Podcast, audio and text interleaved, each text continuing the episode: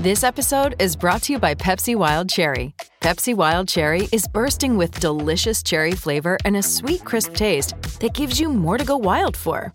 Getting wild may look different these days, but whether it's opting for a solo Friday binge watch or a big night out, everyone can indulge in their wild side with Pepsi Wild Cherry. Also available in Zero Sugar. So grab a Pepsi Wild Cherry and get wild. Cricket history is full of heroes in two categories superstars of the game, the predictable heroes, and those who creep up on us, the unlikely ones. As this Ashes tour of 86 87 moves to Perth for the second test, it's time to meet a couple in that second category. My name is uh, Chris Broad, and I was selected as an opening batsman, a left handed opening batsman for Nottinghamshire with what some people describe as a, an awkward looking stance, but it felt comfortable for me. My name is Jack Richards. I was wicketkeeper batsman, carrying the drinks, keeping everybody happy. I'd basically given up. Uh, I'd started studies to become an optician. I came from Cornwall and left Cornwall at an early age to join Surrey. And I'd never really finished my schooling. I started my A levels, but only had a, a wad of O levels. Bob Taylor did all the test matches, and I did a few one day games. So I'd been on that fringe all the time, and I still thought I was still playing well. And I didn't really get any discussion. Nobody came to talk to me. I thought, well, that's it let's work on my future outside of cricket. So when I went to Australia, I had half of my uh, gear was actually still study books. After talking to my wife, I said, look, I have to give it up. I have to just go and enjoy myself. So really, my aspirations are gone. Or focusing on studies to become an optician. When I was left out in 84, I was hugely disappointed because we'd played West Indies and my last test innings was against Sri Lanka where I'd got 86 at Lords. For the next couple of summers, I was still, or 18 months, I was left out in the cold. But there was always, at the end of a, an English summer, there was discussion in the dressing room as to who might be picked and who might not be picked. And no one really saw that Graham Gooch wasn't going to go on the tour. I saw Graham obviously as a terrific opening batsman, but to be selected on the tour, I was pretty selfishly, I suppose, thinking what a fantastic opportunity this is for me to get back into the England team and, and score some runs.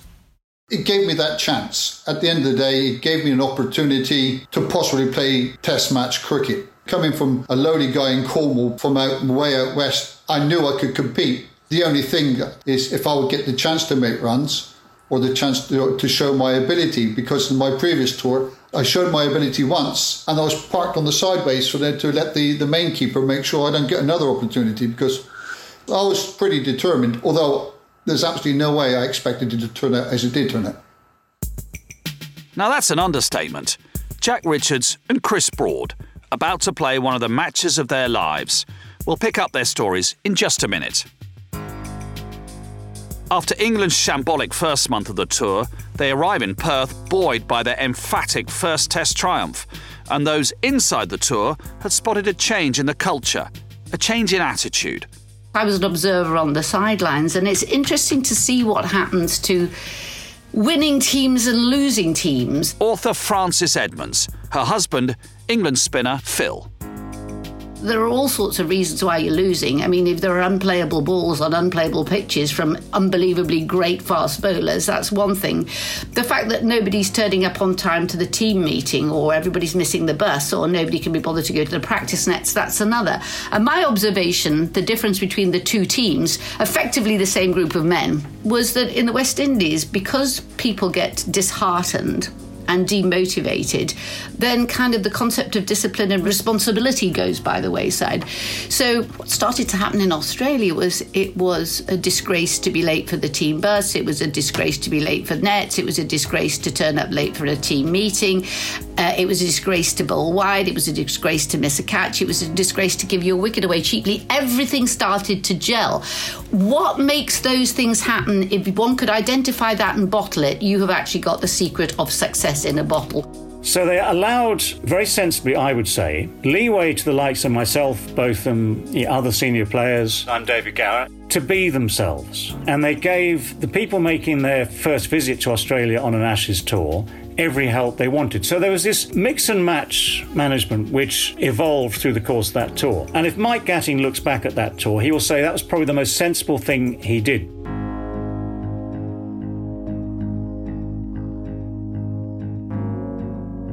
My name's Mike Gatting. I was uh, very fortunate to be captain of the uh, Ashes series in 1986 7. One of the things that I always vowed that if I got in charge as captain of England, I'd make sure that all the youngsters felt they were part of the team because I know I remember my first trip in, in 78, I just felt sort of out on the edge and not part of the team.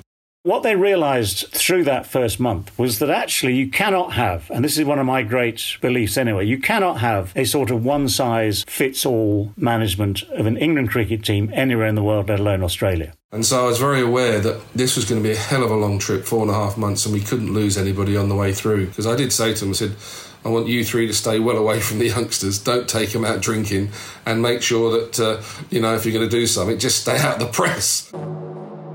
All very well, but this was England on tour.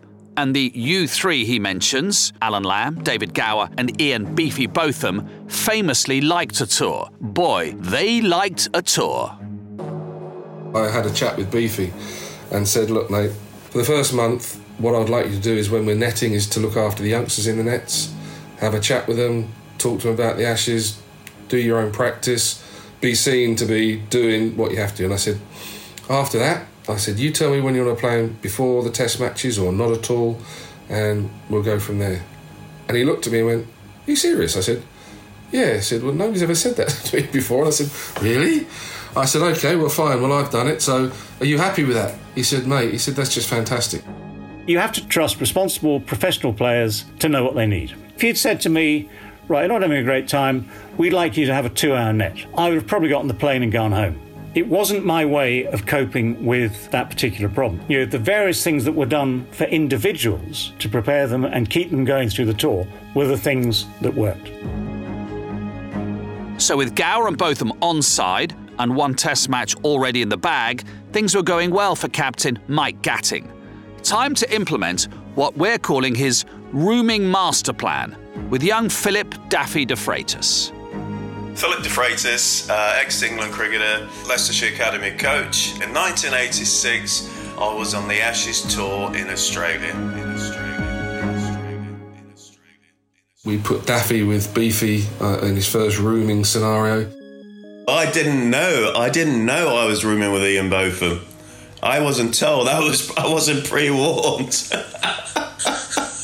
We wanted the, the, young guys to make their own sort of judgments when they were, say, for example, like Daffy, who played in the first Test match, you know, to try and give him the ability to be in control. I think it was when Ian sh- showed me the keys and said to me, You're sharing a room with me. And I thought, Oh my God. wow, my hero, I'm sharing a room, but I was so nervous. I said to him, I said, Look, Beefy's going to come in one night and he's going to put a bottle down, he's going to say, Drink. And um, you can turn around and tell Beefy that Gat has told me that if I have a drink with you, um, I shan't be playing much cricket this tour. And to be fair, Beefy came in, poured a couple of large scotches one night and said, You're having a drink with me. And Daffy turned around and said, No, my captain said I can't, otherwise I might not play much cricket this trip. So we said, Oh, really, did he? Put both of them on, on the top, went to sleep. And they were there in the morning. Well, I, well, it actually happened. I think it was the first night. The first night where you know, he's gone out with, you know, his agent, you know, they've gone for Mill somewhere. And I've fallen asleep. I'm jet lagged. I've fallen asleep, and then suddenly just bang! This, you know, the doors open, lights are on, a bottle of whiskey, two glasses. He's poured, you're, and he just goes, "You're on tour with me now. Come on, drink out." And I'm like, "What?" And, I remember the, the thing that saved me was I must have just, you know, I was so jet lagged and tired, I was just, just crashed back at, you know, and I think he allowed me to go to sleep. And I remember waking up in that morning, if, you know, I remember rightly, I woke up in that morning and there's two glasses of whiskey and the whiskey was still there. So I survived by not drinking. was quite a, an interesting, you know, story and the fact that Daffy was strong enough to do that and Beefy I suppose, appreciated my thoughts on you know what what was asked. So it was a again a nice sort of story that sort of led into the sort of what I'd say the beginning of a a good strong team. Over in the other camp, rooming arrangements are the least of Australia's worries. Strong team? Don't think so. Selected for the second test was Geoff Lawson. A test match too late. Coming back from the nets at the Gabba on about day three, I jumped over the dog track, and the greyhound racing track was around the Gabba. Had a, a fence which was about thigh high, which you had to climb over to go to the nets. I went over on my ankle. It turned out it, was broken. I mean, I had a crack in it. I have a photo of a, a grapefruit sized swelling on my right ankle. So I didn't do anything for the rest of that test match. Uh, I hobbled over to Perth. They said, You're playing the test, so what are you going to do? You're not going to back out of the test match, particularly as we'd lost the first one. So these days, you just don't do that because, A, you want to get paid. That's, that's a big thing. Uh, so you weren't getting paid otherwise, and, and you wanted to play the, an Ashes Test match. But really, physically, I would, you know, not only was the back terrible, but my ankle. It turned out when I had it X-rayed later that it actually had a crack right through the right side of it. After errors in Brisbane, Captain Alan Border was under even more scrutiny. The job, perhaps, he never really wanted, hanging by a thread. I really felt the pressures of that. You know that I, I had to perform out in the middle. You know to sort of uh, assert my uh, captaincy authority, if you like, and uh, that was one way of doing it. You know, lead by example type scenario. But um, yeah, the, for a couple of years there, I, I was a bit negative uh, mindset going into these games, and um, yeah, so my, my leadership was basically lead from the front and, and score as many runs as I could. So that, that's basically what I tried to do. Yeah, and AB, his demeanour doesn't change much. It goes from you know, a bit grumpy to grumpy to grumpiest. You know, that, it, it, didn't change much in those days. He, he, had his mind on the job. He knew he had to make runs. He didn't make runs in the first test, but but he made up with a few more innings later in the series. But that's that's how he played. And captain, he, he led from the front. My job is to make runs. I'll go and do it. It, it, it was pretty straightforward stuff. Yeah, like it, it's hard to be you know chipper. You know when you've just got your you know, backside handed to you, like in a, in another test match loss and you get the you know the usual question like, well, how does it feel, Alan? And you say something like, well, how the f do you think it feels? All of a sudden, you become Captain Grumpy for some unknown reason. Th- thankfully, I've mellowed since those days, but it was it took a while to for the grumpiness to disappear.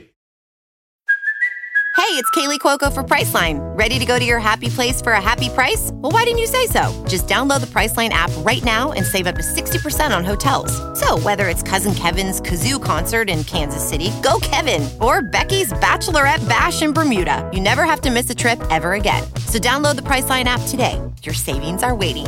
Go to your happy place for a happy price. Go to your happy price, Priceline. Border needs cheering up. A result, well, just runs will do. They'll come in this second test. But will they be enough? It's the 28th of November 1986, Perth, the WACA. Well, the great thing about the WACA is it's got stands facing in all different angles and directions, and not a lot of cover for the punters who are baking out at square leg and out of cover on the little grass banks there. It's got a fabulous old scoreboard, which is usually done in the colours of the teams that are playing. So, Australia there, all their numbers are green and gold. England would be, be red, white, and blue, or white and blue, whatever.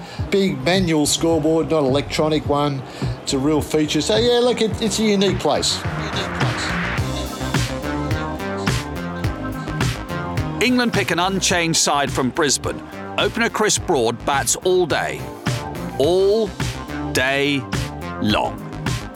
I just go out there and play. Uh, Perth was an outstanding pitch, and it really, you know, put the Aussies on the back foot when we put on over 200 for the first wicket. You know, the outfield was exceptionally quick. It's like an upturned saucer where you get the ball past the infield, and there's no way that the infield are going to catch the ball before it reaches the boundary. So for me, someone who liked to time the ball, it was just an absolute joy. Well, I think we figured out pretty early he didn't have many weaknesses. Slips and gullies on Australian wickets to left-handers are usually very, very useful because just that extra bounce will take the ball across the lefty. And he, he wasn't nicking those, he was leaving a lot of good length balls. And when he wasn't leaving, he was using the middle of the bat and he hit most of them. So if someone's driving well and hooking and pulling well, you haven't got too many options left. For Chris Broad, this tour was an extraordinary thing. He started well, never played a full shot, it seemed. And he just loved the way the runs flowed. And he, you know, it seemed to suit him. So once you get in at Perth, you go big. Border knows that, Chris knew that, and he was in the form of his life. So, you know, you just make the most of it. Broad is 146 not out by the close of day one. Not a bad day's work. With special supporters in the crowd? Yeah, my mother and father were there as well, which was nice. Um, I suppose everyone knows me as Stuart's father because I played Test cricket. They probably didn't know my mother and father unless they were with a group of people in the stands and, uh, you know, were proudly saying that that's my son out there. But they wouldn't have necessarily had the adulation that, that I would have got for Stuart doing so well. But they were still extremely proud of, uh, of being in the ground and, uh, you know, watching me score my first Test century and sticking it to the Aussies, which is always a good thing from an Englishman's point of view. Ouch. And the Aussies were feeling that pain all over Perth that night. How's it come to this? We're going to follow on again. And how the hell's Geoff Lawson broken his ankle? In hindsight, about 10 minutes after the game started, uh, you know, what am I doing here playing? I could hardly walk. My right foot, just to try to get off my weight off the back foot through my bowling action, was every every time was painful. Even though I had it strapped up and had painkillers, it was, yeah. This was shocking. This was shocking. The Australians, led by Alan Border, knew the series was rapidly slipping away.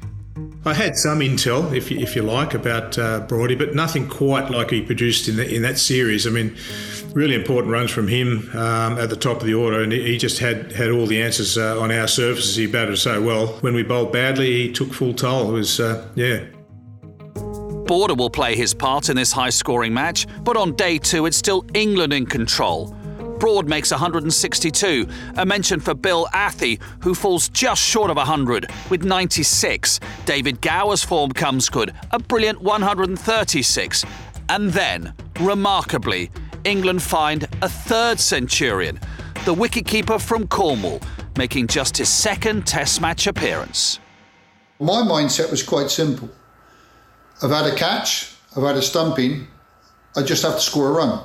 Then I've actually competed at test level. This is Jack Richards, Surrey in England. Green gloves, floppy hat, a spectator for more than a day. England in charge, but Ian Botham out for a duck. A major blow. People batting behind Ian Botham that sometimes don't have it easy if he's the one that gets out. Because once they've got Beefy out, that's game and match. They're over you like a rash.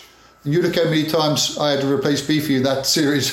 so you're suddenly in your mind thinking, hang on, we've done quite well, and then it's gone, gone, gone. Suddenly you're back into something where, hang on, we have to do something here.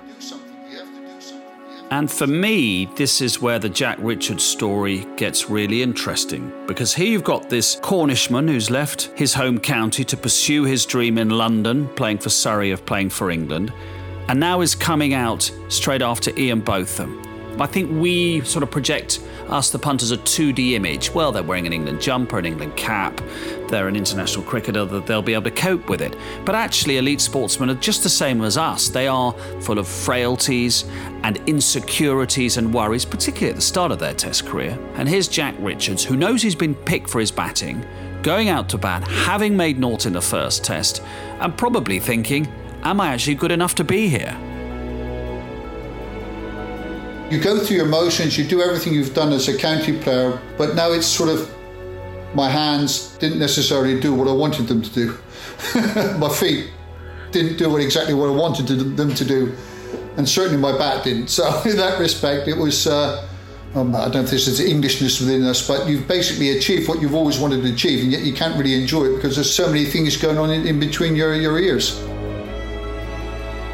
And of course, you come off, and because of this fear of failure, you know, you kick yourself for basically succeeding with your fears, which haunted me a little bit throughout my whole career.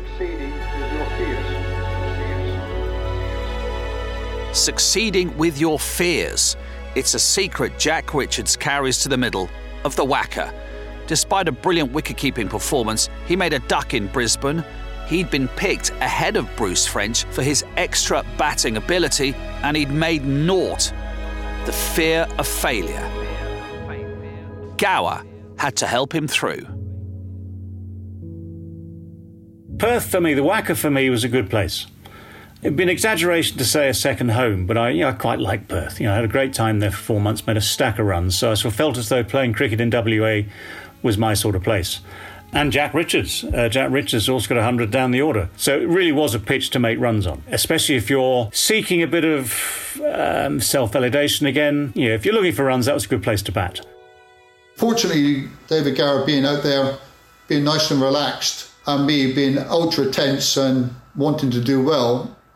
So my first words I think to him was, no matter what you do, you've got to get me off the mark.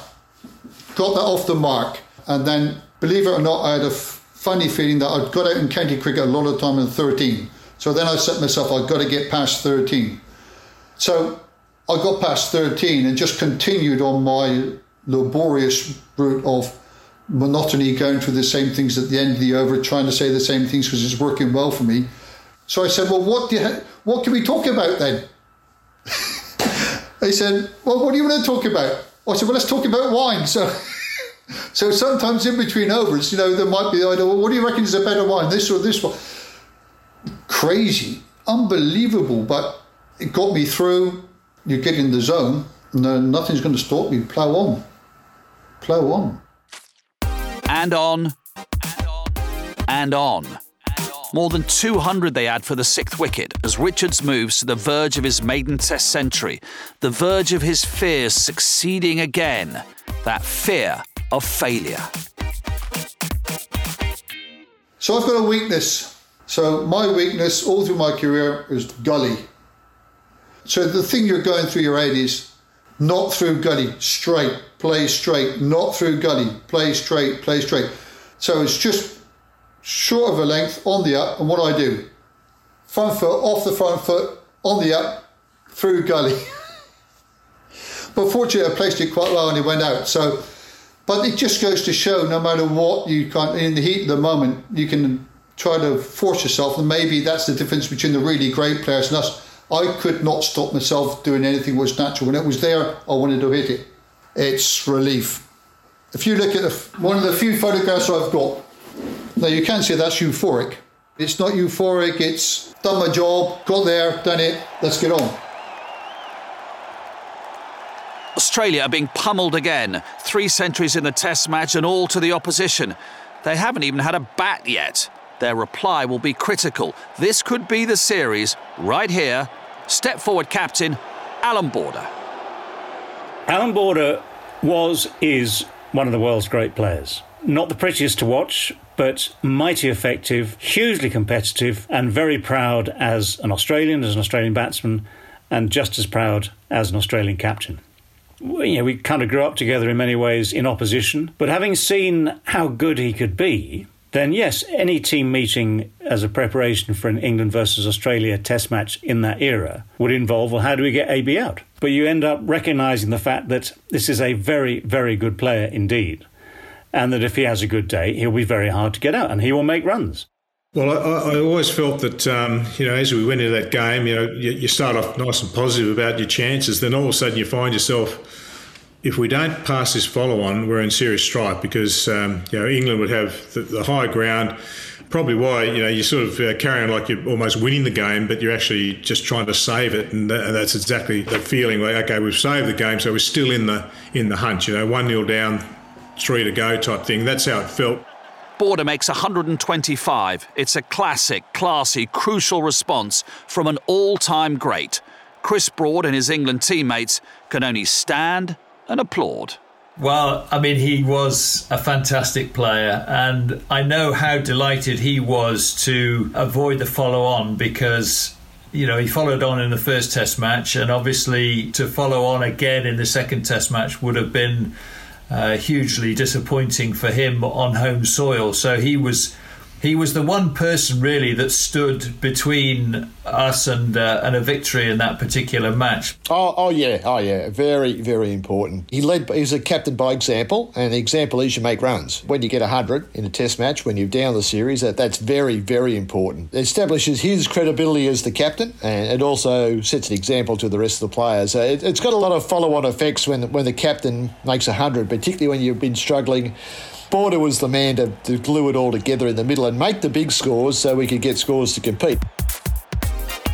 It's funny to think that a total of 401, still almost 200 behind on first innings, was enough to save a test match.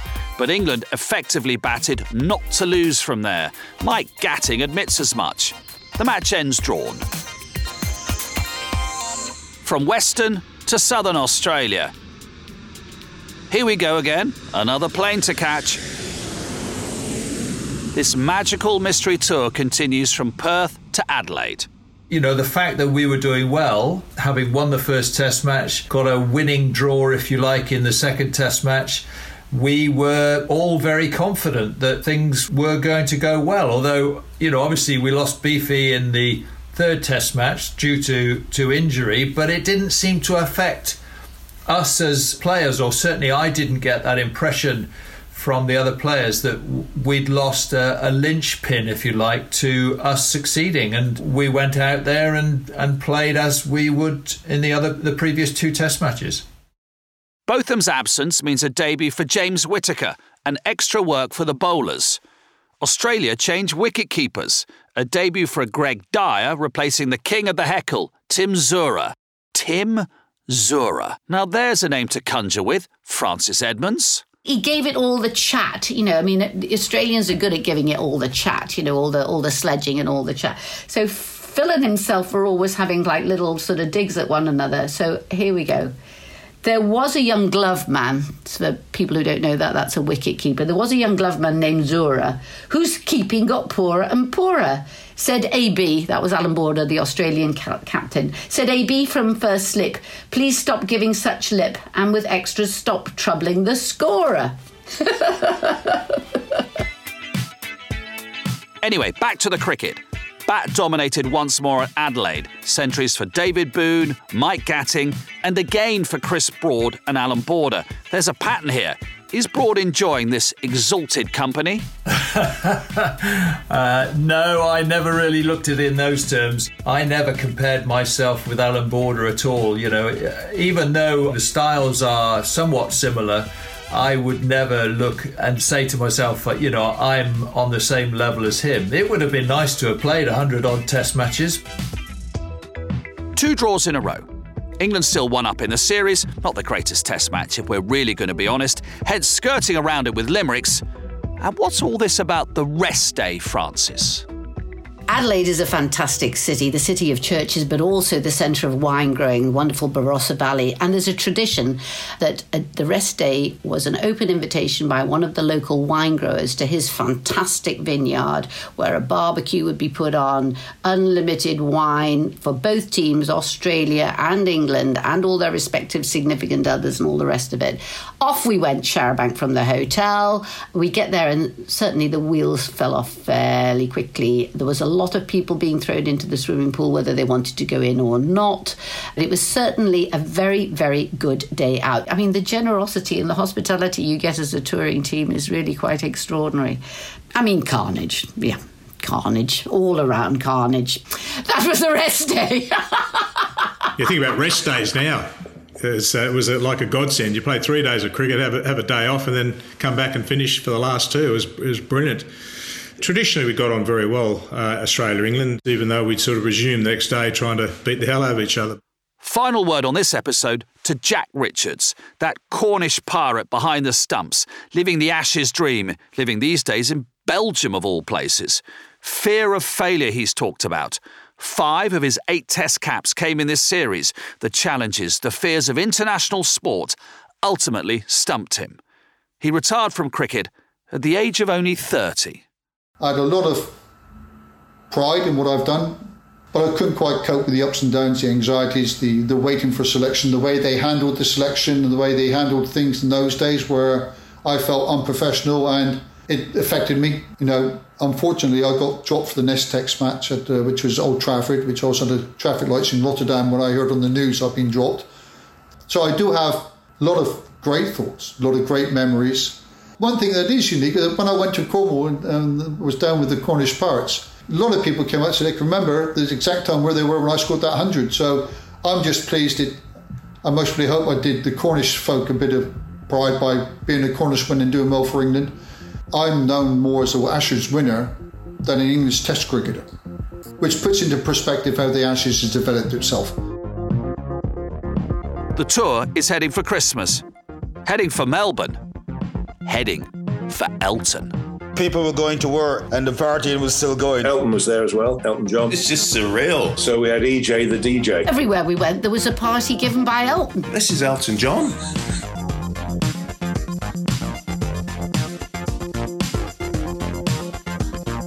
Inside the tour, The Ashes is presented by Mark Pougatch, original music and sound design by Lee Sperry, additional music Dan Compton, produced by Jonathan Overend at 9419 for Audi.